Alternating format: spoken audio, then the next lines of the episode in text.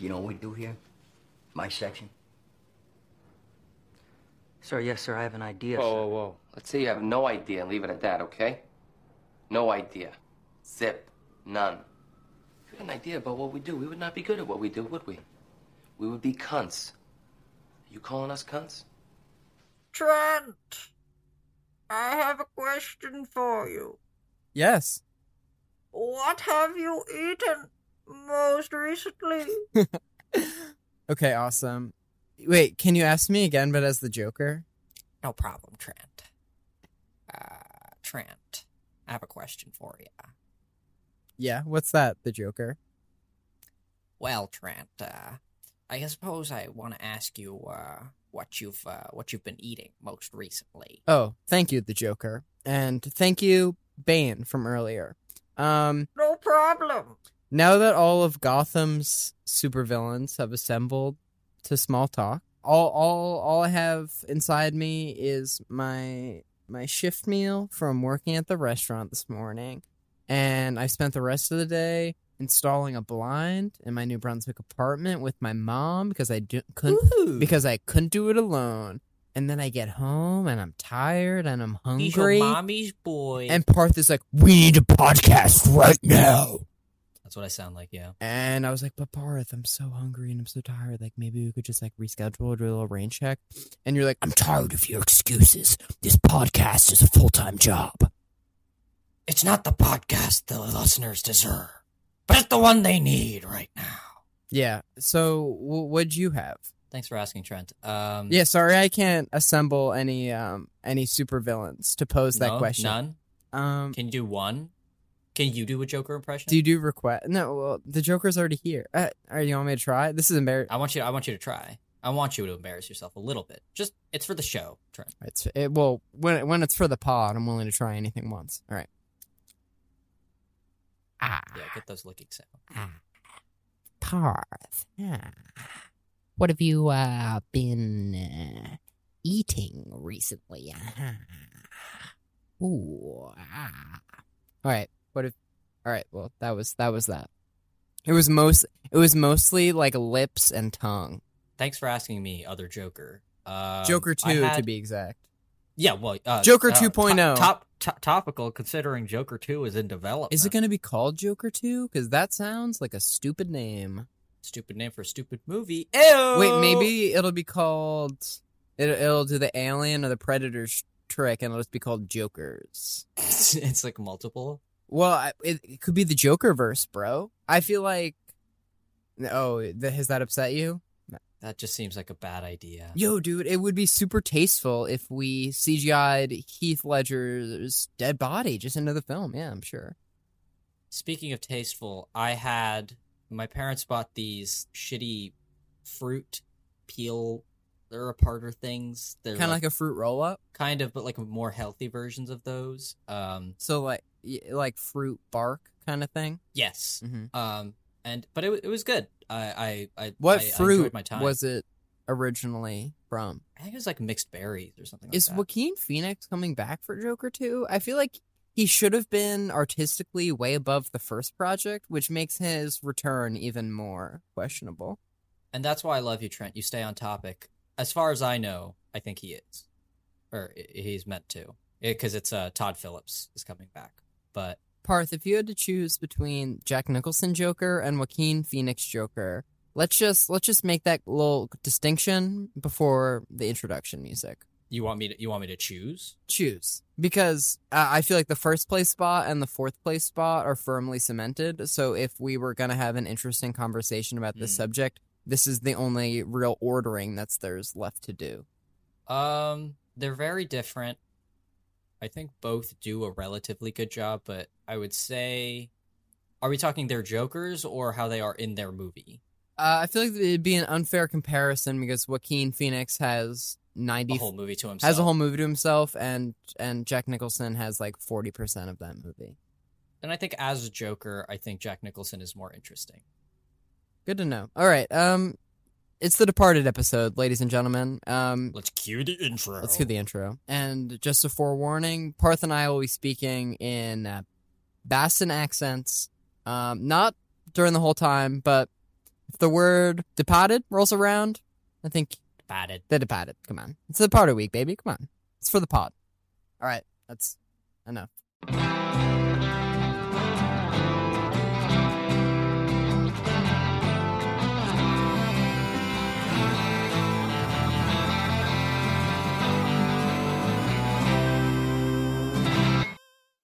Welcome back to the podcast, Craft Services, the show about DOS movies. Uh, each week we select one film and uh, interview someone who work on DOS film. Uh, Comrade Parth, you want to take it from here? Yes. Uh, this week we talk about The Departed. The Departed, yeah.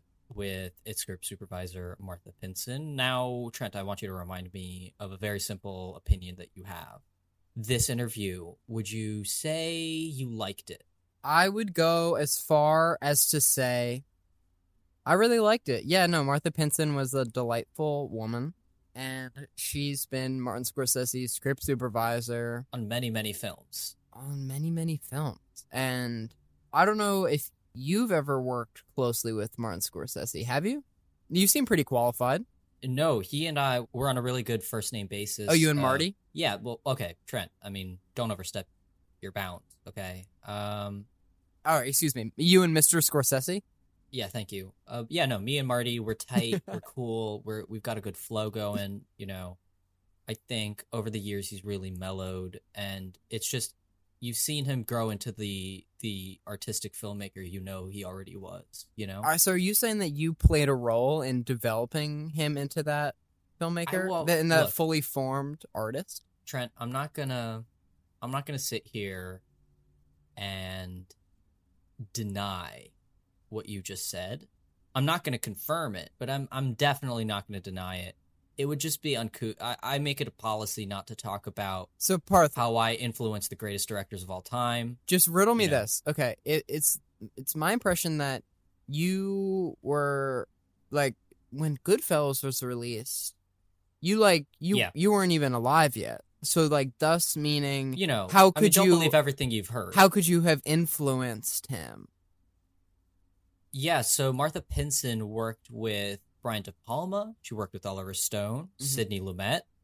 Uh, you know, Marty is not the much like much like myself is not the only great director that she's worked with, and she she had a bunch of fun stories. She had she's she was a very sweet lady, and we hope to have her again, maybe sometime. Yeah, and believe it or not, uh, because of all the juicy details that were spilled in the episode, uh, Martha Pinson said we're gonna we're gonna have to get this checked out by the Scorsese team, and so some poor intern in the Scorsese office is listening to that interview right now and waiting to see if any trade secrets are revealed, and. Uh, Martin Scorsese's desk jockey, if if you're hearing this, we appreciate your time. Thanks for coming. At least you're getting paid to listen to the show. Tell Mr. Scorsese we said hello. Tell Martha Pinson we said hello. Say hello to Marty for me, uh, And- Jack. Yeah, no, and just I've been like I have this really good like short film idea, and like it's gonna be you just like so Martha Pinson now.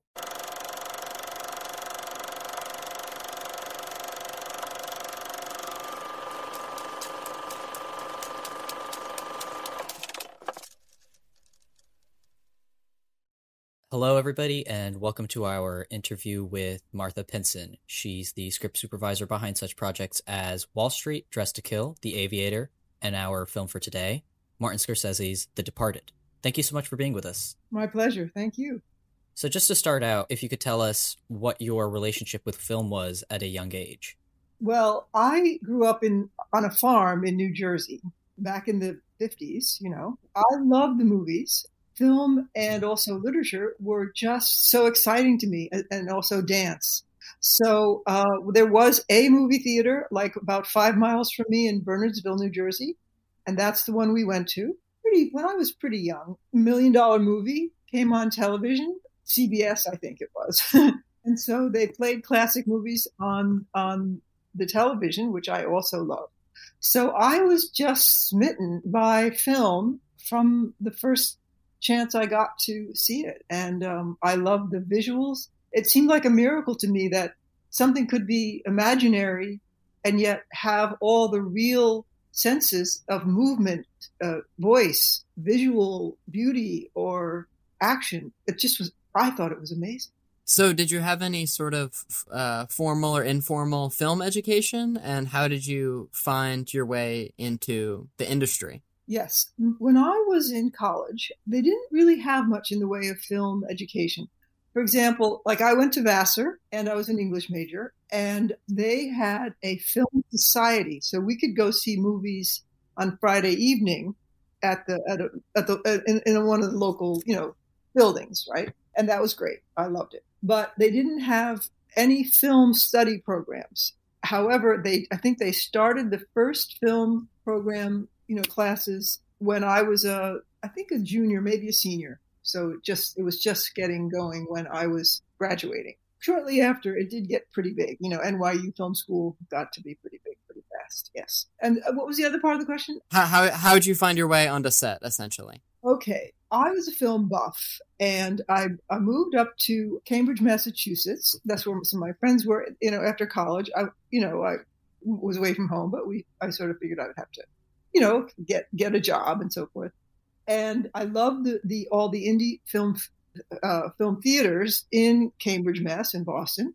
And I would go to them. And one one of my friends said she saw in the paper that there was a job for someone to sell tickets at the Orson Welles Cinema, and she just showed it to me. And I'm like, all right, I'll apply because I could go. I reason I liked it was not to sell tickets, but to get free pass to all the other indie movie theaters in Cambridge. So I, I, I went in, and the, the fellow hired me. You know, I was lucky. I guess it just, I just seemed, I guess, kind of enthusiastic and relatively calm and nice or something. You know, I'm not, but you know. Mm-hmm. I uh, made the sense that I was. So um, I was hired, and I uh, so I started selling tickets, and I loved going to all the free movies and meeting the some of the directors that came in, like uh, Bob Marley and Jimmy Cliff.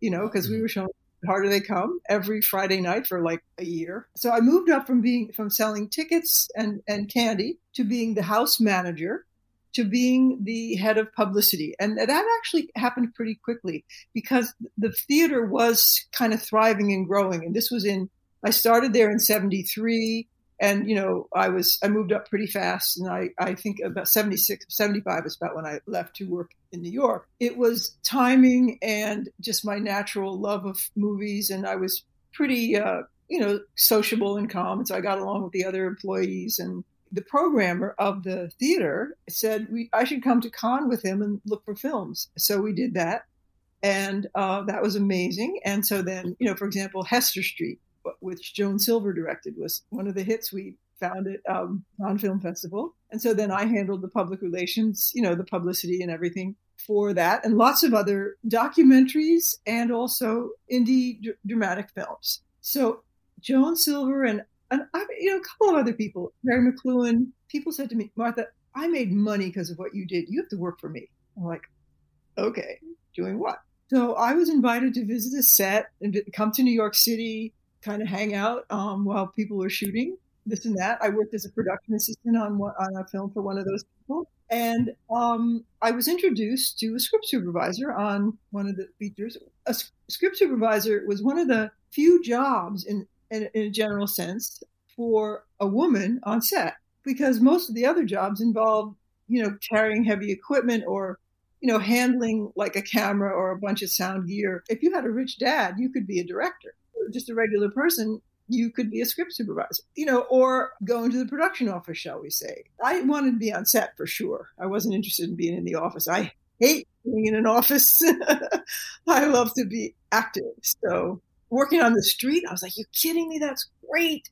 I was just introduced to script supervisor. It was it was it was, really, it was amazing, kind of how natural it sort of was because I think it was my timing. And then I had an honors degree from Vassar College in literature and Shakespeare and Greek drama. I mean, I was and dance and whatever. You know, I I knew kind of the general area of creativity. I just was able to attend shoot days as an observer and a, a, trainee, and then was introduced to people. And I you know, I got I started getting hired. Getting hired. It, it, wasn't that hard. It was. I think my timing was good. The uh, the film industry in New York City was kind of blossoming in the the mid 70s. Mm-hmm. So, what was the first major motion picture that you script supervised?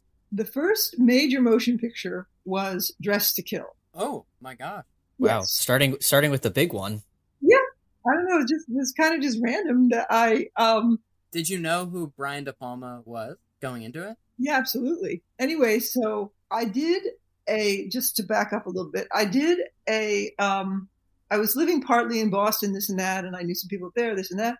So I was script supervisor on a, uh, a four-part historical dramatic miniseries based on the Scarlet Letter, four episodes, and then the director said, you know, you're the only person I can trust. Will you come and stick, stay with me and um, post and help me edit this? I'm like, yeah, sure we shot like all summer, you know, the four episodes, and it was wonderful. John Heard uh, was uh, the star, and um, I've forgotten the other people, but whatever. It was good, and um, it was a PBS special, and so I worked for uh, like six months in um, in post with the with the director, and that was really helpful as well because I learned a lot about editing, and then um, and it was a quality piece, you know, a, a great novel.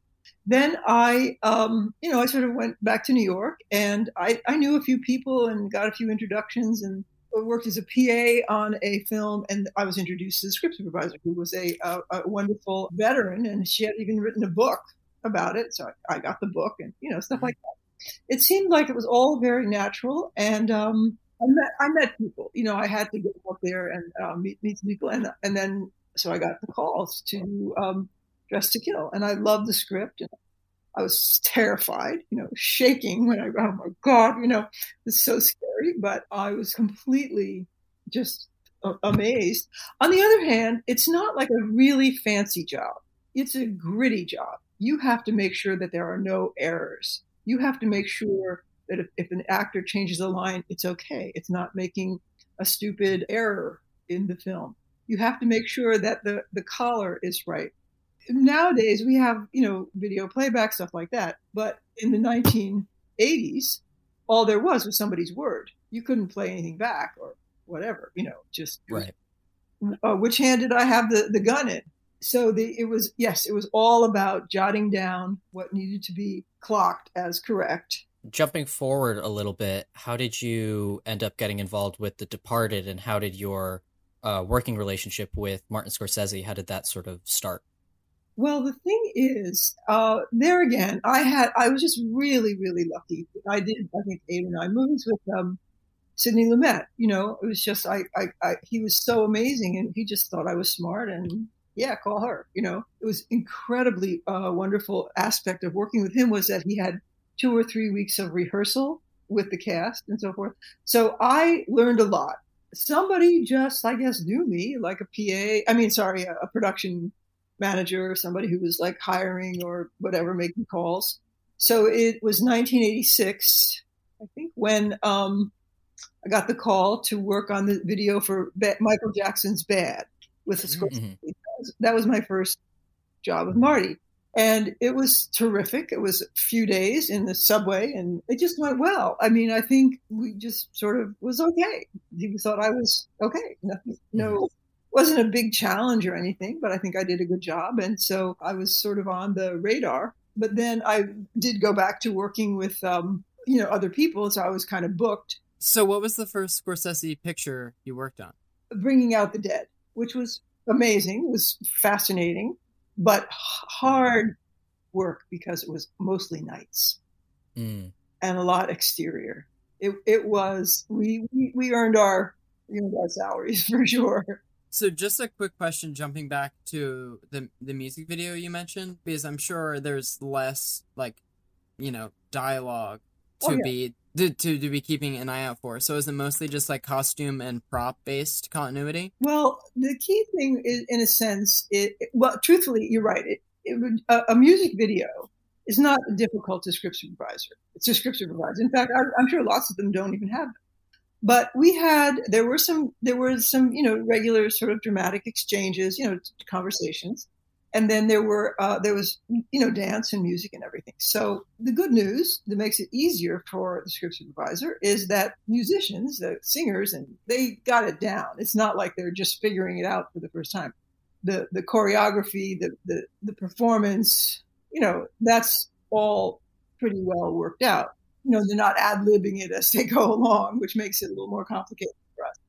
So it, it was just a matter of um, making sure that you know certain you know certain key elements in the staging, the lighting, the props, even just the background, you know, matched established continuity so that it would cut the way it was intended to be cut. You, you know, you shoot things out of order. So sometimes you shoot the, you know, the small piece that goes to halfway past the, the, the middle, you know, kind of so that and that has to match what you then may shoot the next day or the next or next month that you know that is supposed to be the moment right before it, but it, you shoot it months later, so everybody has to know that it's got a match. Have you ever worked on a film that was shot in sequence? No. Does that does that never happen? There's always, I think, a consideration and an effort to give it some sequence, you know, to save the, the end somewhat for the end. Mm-hmm. But yeah, no, it's just understood that you shoot you shoot it the way that it makes sense to shoot it, based on the, the cast, the locations, you know, various things. So going back to The Departed, what what's it like being on set? What's the sort of vibe there? How many takes does uh, he shoot? You know, how often does he change things on set? Because I'm sure those are all sort of considerations you have to take into account as a script supervisor one thing that's established with with The Departed, as well as other the other films I did with Marty, is that he plans very carefully the visual and the editing and the design and you name it of his shots. And he has a list, as it were. He's sketched on the, the page what he wants to see, how he wants to see it, how it's going to be staged. I mean, it's just a it's just a sketch or a jot or a diagram sometimes, but it, he's got it in his mind. So he mm-hmm. has the film, in a sense, already edited in his all mapped out before he, you know, it's all in his brain before he goes gets to set, right? Mm-hmm. The and the, you know the, the, tremendous amount of work goes into all the aesthetic and artistic camera, art, design, decor, you know, all of it, right? So then it's more it's a question of like taking a close look at what he has planned, whether you're on the same page, literally, and because uh, I could I could look at those things, and so the DP could also, of course, you know, just okay, this is yeah, this is what he wants. Okay, got it. And so then the coordination and the uh, communication was all very, I'd say, very respectful and intelligent, and um, you know, kind of teamwork. I you could assume that everyone was going to do their absolute best, you know, and to provide what was needed. So there weren't very many, you know, like drastic, you know, disappointments or anything. There was also, especially with The Departed, which I not well, not especially, but more so than a lot of other films. There, he Marty was always open to uh, ad libs. He liked the um, opportunity for the actors to just to kind of wing it and be themselves and be the character and just go go there a little bit. Yeah, I mean, it was both a combination of the actors, what their instinct was about the scene, or you know, and you can get, you know, three good takes and then just say, you know what, just say whatever you want, kind of, and it's all. And so then something really genius comes out of that freedom and uh, and this sort of like a license to just ad lib? Actors do enjoy that, especially if they're, you know, they're into their character and the and the scene and the moment. It's just, it's, it's natural to leave that open. So that, that there was a fair amount of that in The Departed because it's you know it's a contemporary relatively contemporary common people's exchange, you know, something mm-hmm. like a Shakespeare play or uh, even like The Aviator in a sense. It had it was a little more formalized because of the setting and the you know the historical aspects. Eh, with the advent of digital cameras, I'm sure nowadays you can just like take a picture of the room and then reference back to that. But when before that, with film stock, would you like keep notes of, of where every piece of paper is or how would you how, how would you go back since you couldn't reference the previous material yes going back yes jot it down sketch it on the paper on the page. Your my script, the script supervisor script, had a ton of little X's and crosses and arrows and jots of colors and LH left hand, whatever.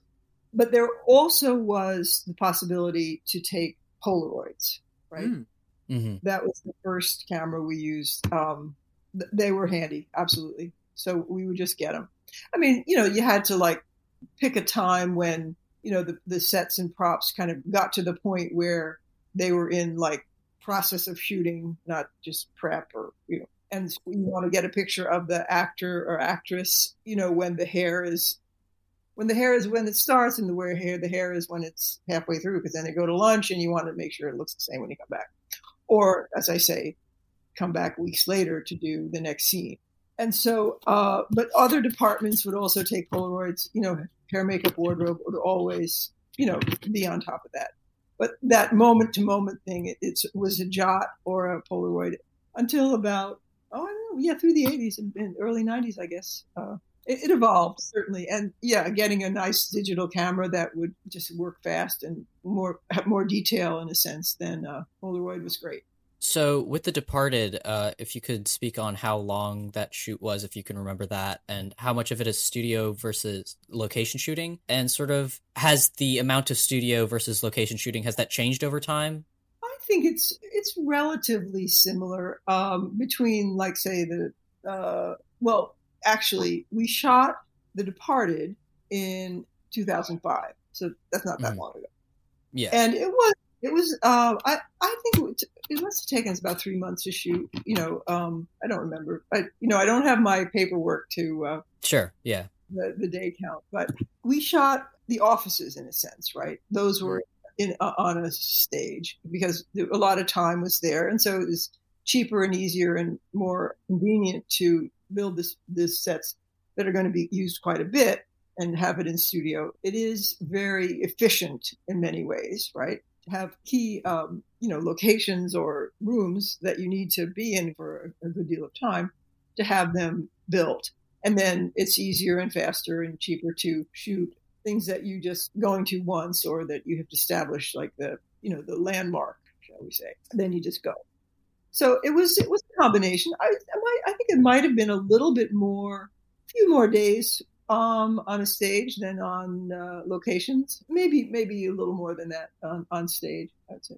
And it's interesting. I realized that you know once you finish a job, you just you don't think about how many days it was eh, for for more than a few days. You know, and Mhm. you're just happy that it, it you did it. You know, and get some rest and spend time with your family. So, uh, in reference to keeping track of dialogue, when an actor strays from the script, are you just like nudging the director and being like, look here, they said this instead of this? Or are you talking to the actor and saying, hey, here's the line?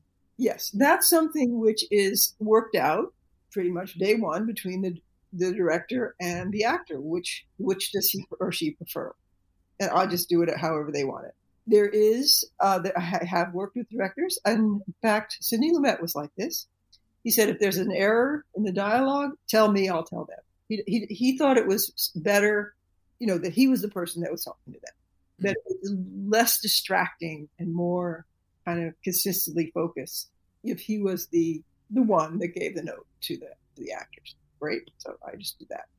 And, and it varies, you know, obviously you you know, as freelancers, we work with lots of different people.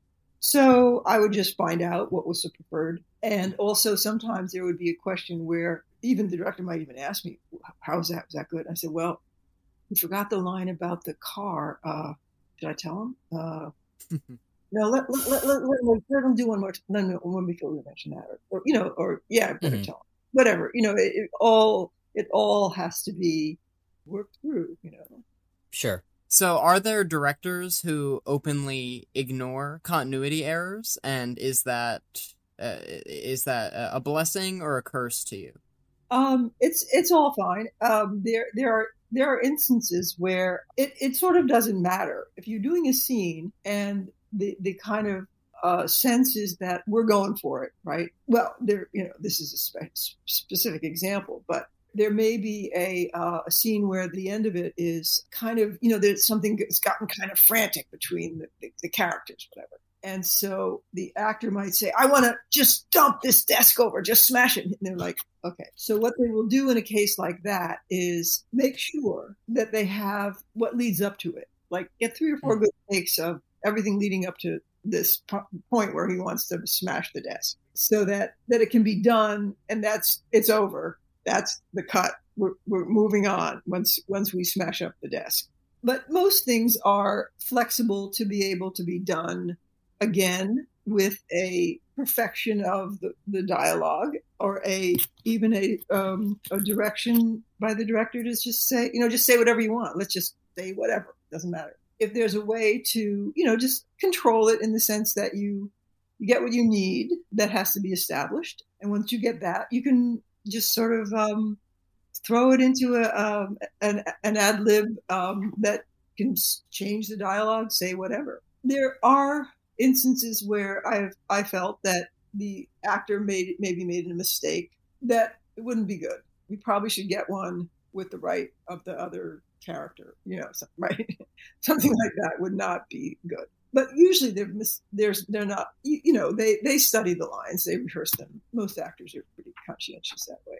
But there can be just like a an omission of something or a, just something you know that that contradicts something that we changed you know last week because they wanted to do this and now the script says that but we should change it so it suits what we already established week you know we'll just last week mm-hmm. rather stuff like that there's subtleties but it's not that you know it's not that stressful or uh, complicated so for the departed were there any scenes or anything about that project that you found particularly challenging at that time every day uh, making a movie is challenging mm-hmm. for pretty much everybody. I mean, not in this serious way, but mm. it's there's a lot of moving parts. There's time pressure. You know, it's expensive to have a lot of people there working and lighting and all the other factors. Right? Thing is, everything has to be uh, respected, and everyone's time and effort has to be respected because it's it's it's substantial yeah, I mean, if the scene has, if a, a scene has a lot of people in it, and there's something like big that's going to happen, like a, an explosion or something, or that, you know, that's it's tense. You just want to make sure that you know that you get what you need before you blow it up, or before you, you know, actually a car crash is nerve wracking, you know, but it's like to a certain extent, what's going to happen is going to happen, you know, and that everybody's trained and calm and focused but you just have to sort of hope, you know, that okay, everything goes well, that nothing wrong happens. There's there's a possibility to fix certain things in post. You know, you can erase color or something in a in a frame. You can cut away, cut back. You know, there's there's a flexibility, but every scene has certain pressure that you get it right, whether it's action, dialogue, you know, you name it. So you also worked on uh, Oliver Stone's Wall Street, and we were wondering what that was like.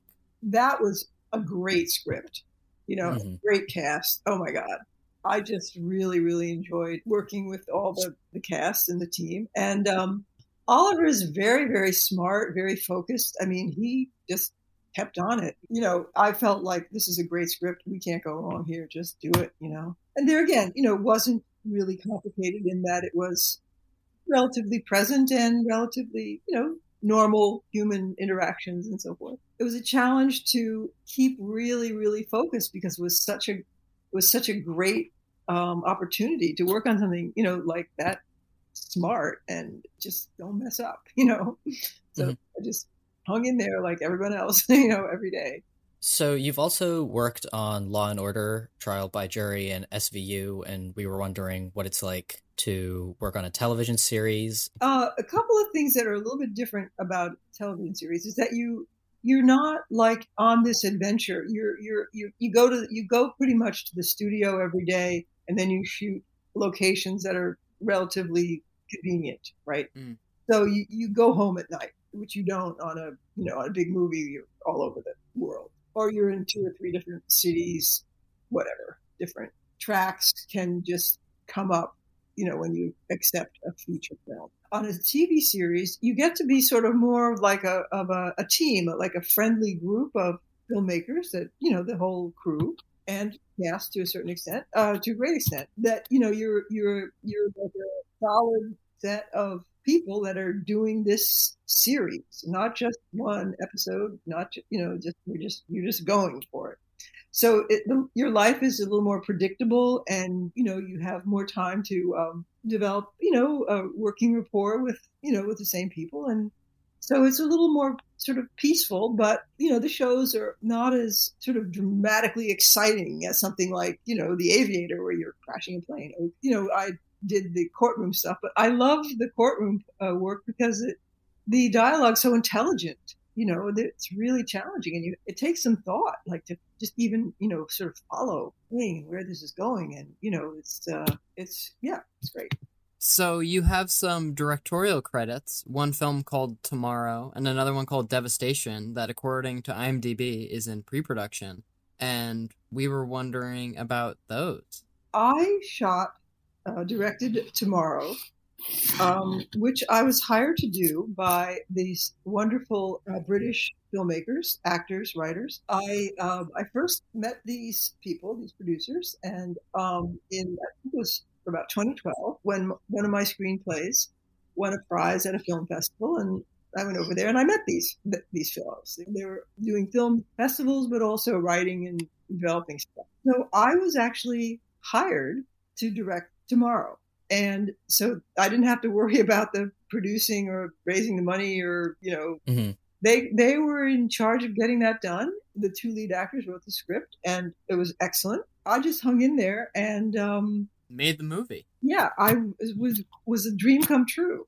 It wasn't. It was a really good script, and it wasn't insanely difficult in certain technical ways. You know, there was not that much in terms of visual effects, or which I don't mind. I'm used to doing those, but you know, it just was. I loved the idea of doing just shooting a drama. You know, Mhm. that and which had also had some humor and a personal connection. You know, it, it was it was just uh, a tremendous opportunity yeah, it was. uh, We won a lot of festival prizes, and they had a hundred screen release in in the UK.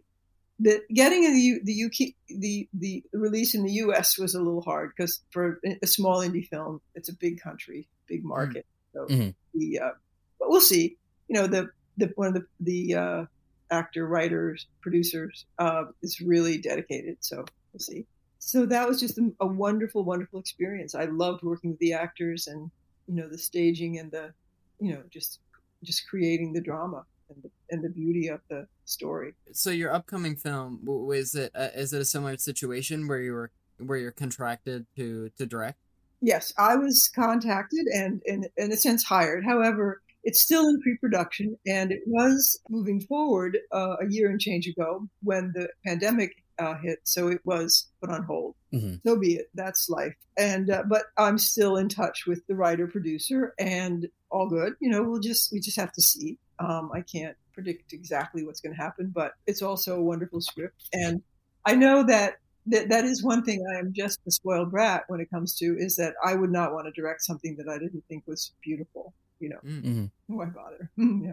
And i mean beautiful in the human dramatic sense Trent, is do you think it's time for the big kahuna, as it were? The big kahuna question. The the grand finale. yay okay So uh, we like to ask uh, all of our guests at the end what the last great movie they watched was. Okay. Well, I recently watched Hair, Oh. Milos Forman's Hair, which um, I thought was wonderful. It was just this wild, you know, hippie. I also, you know, I, I have been watching. Um, I, I rewatched The Departed. The Departed. Mhm. Yeah, The Departed. Yeah. And um, I, just because I felt like it. I mean, I had a, I had a, you know, a DVD of it, but um, I really, I just wanted to see it again, just to relive it, and uh, it was kind of convenient because you guys wanted to talk to me about that. Sure, yeah, it's it's a great movie. Yeah. Do do you ever, uh, under any circumstances, revisit the films you've worked on, or only when you're podcasting? No, I have, you know, thought about them, talked to friends or whatever, family about them, you know, yeah, and rewatch them. Uh, sure. That's kind of normal just to say, you know what? Oh, yeah. I think I'll watch Prince of the City again. Hmm. Mhm. You know, Or, and I watched other things that I just felt like, you know, and I'm going to do more. I can get them from Netflix, or it's some, something I, ha- I have, you know, but seeing the actors kind of remembering everything and and the and the moments. But there is also something that happens where when you're shooting a film, you you know you want to get it done. You want to get it done right. It's not like watching a film. it's it's Right. it's a, it's a whole other mental and um, emotional state. Well, um, you've you've worked on some great films, so it would only make sense to want to rewatch them. Uh, Trent, uh, you want to take us out? Sure. Thank you so much to our guest, Martha Pinson. She's worked on such films as Wall Street, Dressed to Kill, The Aviator, and our film for today, Martin Scorsese's The Departed. Thanks so much for coming on. You were you were excellent. You were wonderful. Oh, thank you so much for having me. I hope so.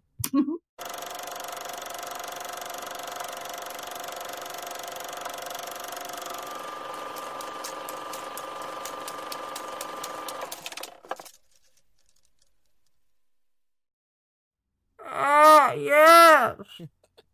What a wonderful interview. Would you not say that, Joker? Ah, I uh really uh enjoyed talking with uh, the script supervisor, Martha Pinson. As you may have heard, worked on all sorts of great films. Um, enough of that. Uh, it, Does Joker talk with the Doppler effect in in, in your version? I, or- I was just gonna say, m- most of the effect was moving back and forth towards the mic. I I guess I see. I guess see. it was nice of you to use that physics term from junior year. You've really been saving that in your back pocket. Hey, I just learned about the Doppler effect in my sound class last semester. Actually, Trent. In physics in high school, they they just said it was the thing with ambulances. Is that the comparison they made with you in sound class? That's my impression of an ambulance. What, what out of ten? What would you rate it?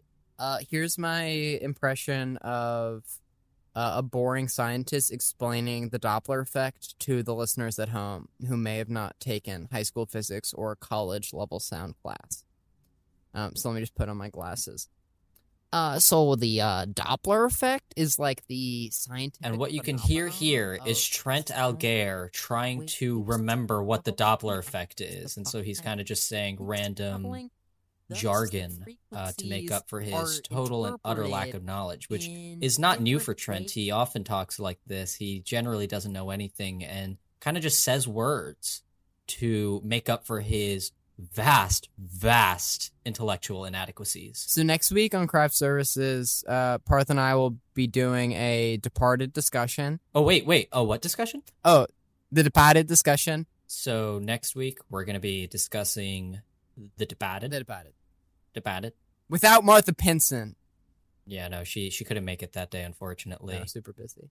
You know, working with Madi. But if you like our show, uh, two weeks from now, 50th episode spectacular. Uh, I don't mean to be this guy. It's going to be spectacular.